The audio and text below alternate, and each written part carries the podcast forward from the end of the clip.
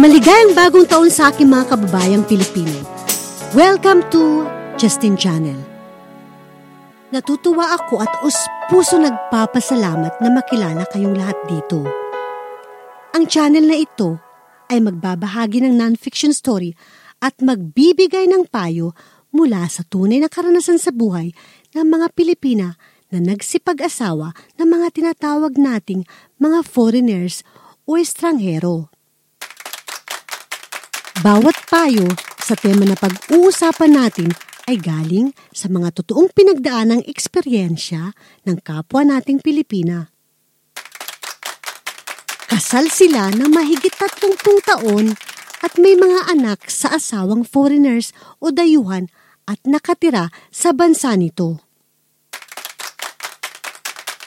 Sa pamamagitan ng maraming taong pakikisama at paninirahan sa bansa ng mga asawang dayuhan, naging sanay o dalubhasa sila sa ganitong klasing relasyon. Alam kong magtataka kayo kung bakit ko pinili ang tema o paksang ito.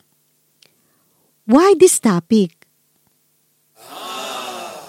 Well, the truth is Nagulat ako sa nakita kong napakabatang mga Pilipina na nagsipag-asawa o gustong mag-asawa ng matandang dayuhan na mas matanda pa sa kanilang ama o lolo. That's it! Yun ang tunay na dahilan at katotohanan kung bakit ko gustong ibahagi sa inyo ang ganitong kasaysayan pinagmasdan kong mabuti ang napakabatang Pilipina sa mga pagkilos nila. Nakita ko na mga wala talaga silang kinalalaman kung ano ang mga problema sa buhay ang kanilang hinaharap o mararanasan sa pag-aasawa ng matandang dayuhan. Alam kong napilitan silang gawin ito dahil sa kahirapan ng buhay na dinaranas nila sa Pilipinas. Naiintindihan ko na kahit na may diploma, anumang klase ang trabaho ang papasukin nila, hindi sa patang kikitain o sweldo para magkaroon ng maayos na pamumuhay sa Pilipinas. Hindi ko pinupuna, dinidiskriminasyon o sinisisi ang ganitong klasing desisyon na ginawa nila. Hindi ko kinukontra o hindi sumasang-ayon sa pag-aasawa ng mga matatandang dayuhan estranghero. Walang sino man sa atin ang may karapatang husgahan ang kapwa nating Pilipina sapagkat iyon lang ang tanging paraan para magkaroon ng magandang kinabukasan sa buhay at makaahon sa kahirapan ng kanilang dinaranas na buhay sa ating bansa. Simula nang mapanood ko sila sa internet, hindi ako makatulog. Nabalisa ako at napag-isipan ko na mas makakabuti na magbigay ng payo mula sa tunay na karanasan ng kapwang Pilipina na may asawang dayuhan na may agwat ng edad. Nakikita ko sa kanilang mga mata kung ano ba talaga ang layunin sa buhay na pinapangarap nila.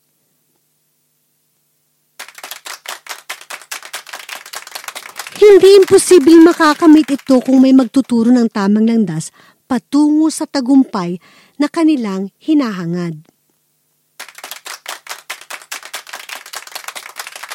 Habang sinusubaybayan kong panoorin ang kanilang buhay, natuklasan ko ng matatanda nilang asawang dayuhan ang siyang nagahawak ng pera para sa araw-araw nilang panggaso sa bahay o buwan ng bayaran ng bill ng utility naikumpara ko, bakit ganun?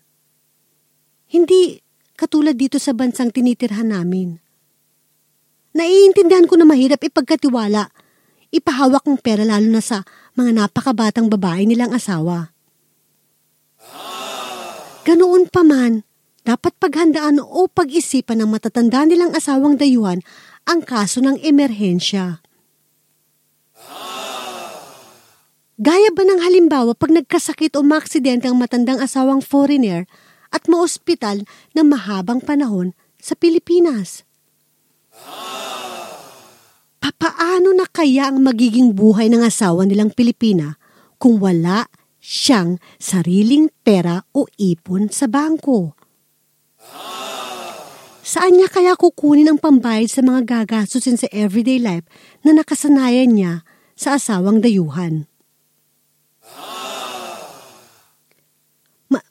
Maliban na lang kung natuto siyang mag-ipon sa mga perang binibigay ng asawa niya. So, in case something happens, at least she has the money to pay the bills of their lifestyle.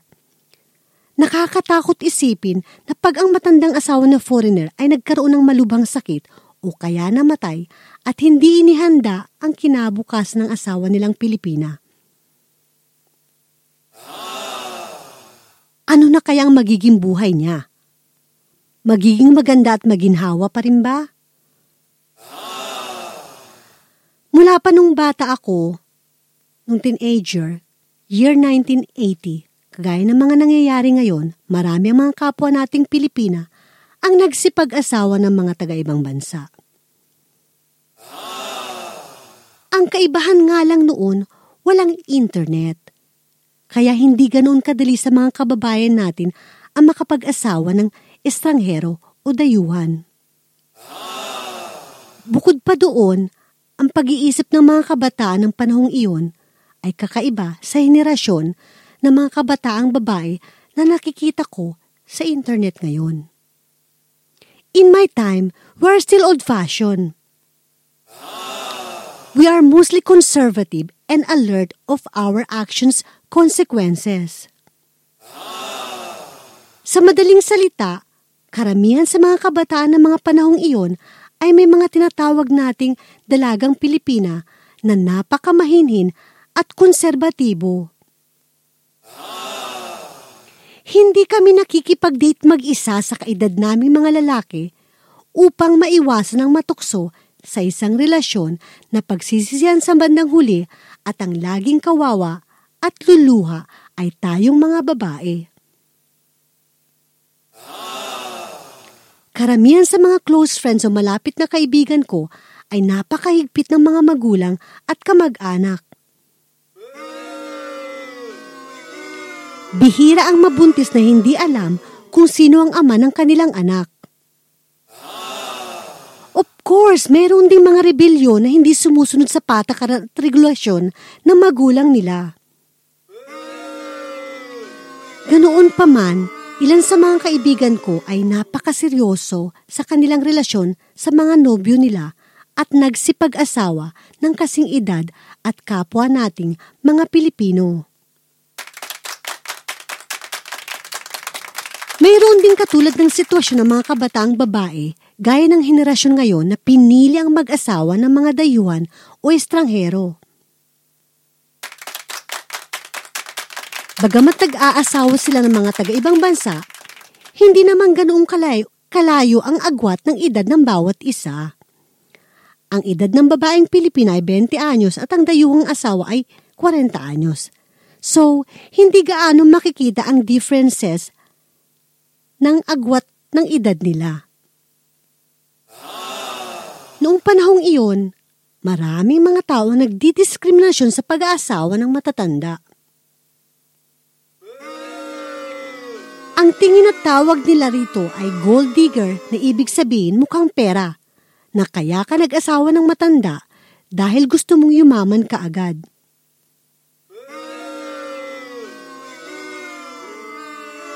Masasabi natin ang karamihan sa mga matatandang lalaki na taga-ibang bansa noong panahong iyon ay may mga sariling negosyo at siguradong mga may kinakaya sa buhay. Dahil nung panahong iyon, anumang bansang ekonomiya ay maayos at napakaganda, kaya karamihan ng mga dayuhan o estranghero ay malaki ang kanilang kinikita o sinesweldo. Pero kung ikukumpara natin ngayon, saang bansa man ng mundong ito ay krisis. At karamihan sa mga matatandang kalalakihan na may negosyo ay nagsara at itinigil ang business nila dahil malulugi lang sila. Ang iba namang klaseng mga may edad na lalaki ay nagtatrabaho sa malaking kumpanya at may magagandang posisyon sila. Pero pag nalugi ang kumpanya, ang pinakaunang nawawalan ng mga trabaho ay yung mga may edad at tumatanggap ng malalaking sweldo.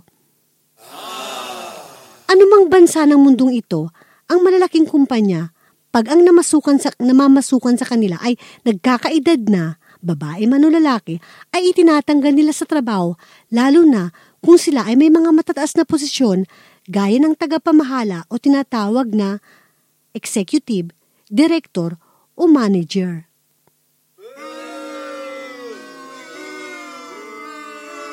Ngayon, pag nawalan ng trabaho ang lalaki na may edad, nagkakaroon sila ng malaking pinansyal na problema sa pera na siyang nagiging dahilan ng kanilang paghiwalay sa kanilang mga asawa at anak. Pagkatapos maghiwalay o diborsyado, obligasyong panagutan ang kanilang mga anak hanggang ito ay makarating sa tamang edad na may sapat na gulang bilang isang adulto. Sa ibang bansa gaya ng Amerika, Japan o Europa, obligado na humanap na trabaho bilang isang mamamayan ng bansang ito. Lalo na pag may underage o maliliit na anak sa hiniwalayan nilang asawa. Dahil sa ganitong sitwasyon, napakamaraming mga maedad na lalaki na estranghero o dayuhan ang nagiging desperado at namuhay mag-isa. Ilan sa kanila ay kontentong mamuhay mag-isa at ang iba naman ay may gustong humanap ng nobya o mapapangasawa na makakasama nilang muli.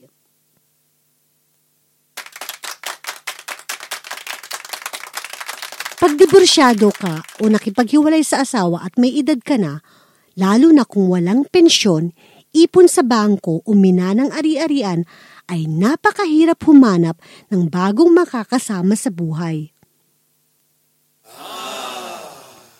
Kahit kalahi man nila, walang sino mang babae ang gusto makipagrelasyon sa may edad na lalaki, lalo na kung wala silang kinakaya sa buhay. Pag-isipan nating mabuti. Anong klasing buhay ang may bibigay ng isang lalaki na bukod sa napakatanda na ng edad ay walang sapat na pera? Kaya ang matatandang dayuhang ito ay nagdesisyon na humanap ng mapapangasawa sa iba't ibang bahagi ng bansa gaya ng Pilipinas.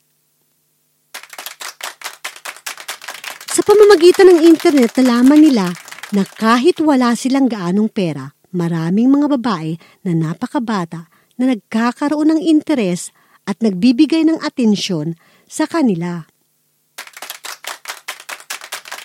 Natutunan nilang gamitin ang mga dating site para humanap ng pinapangarap nilang makakasama sa natitira nilang taon sa buhay.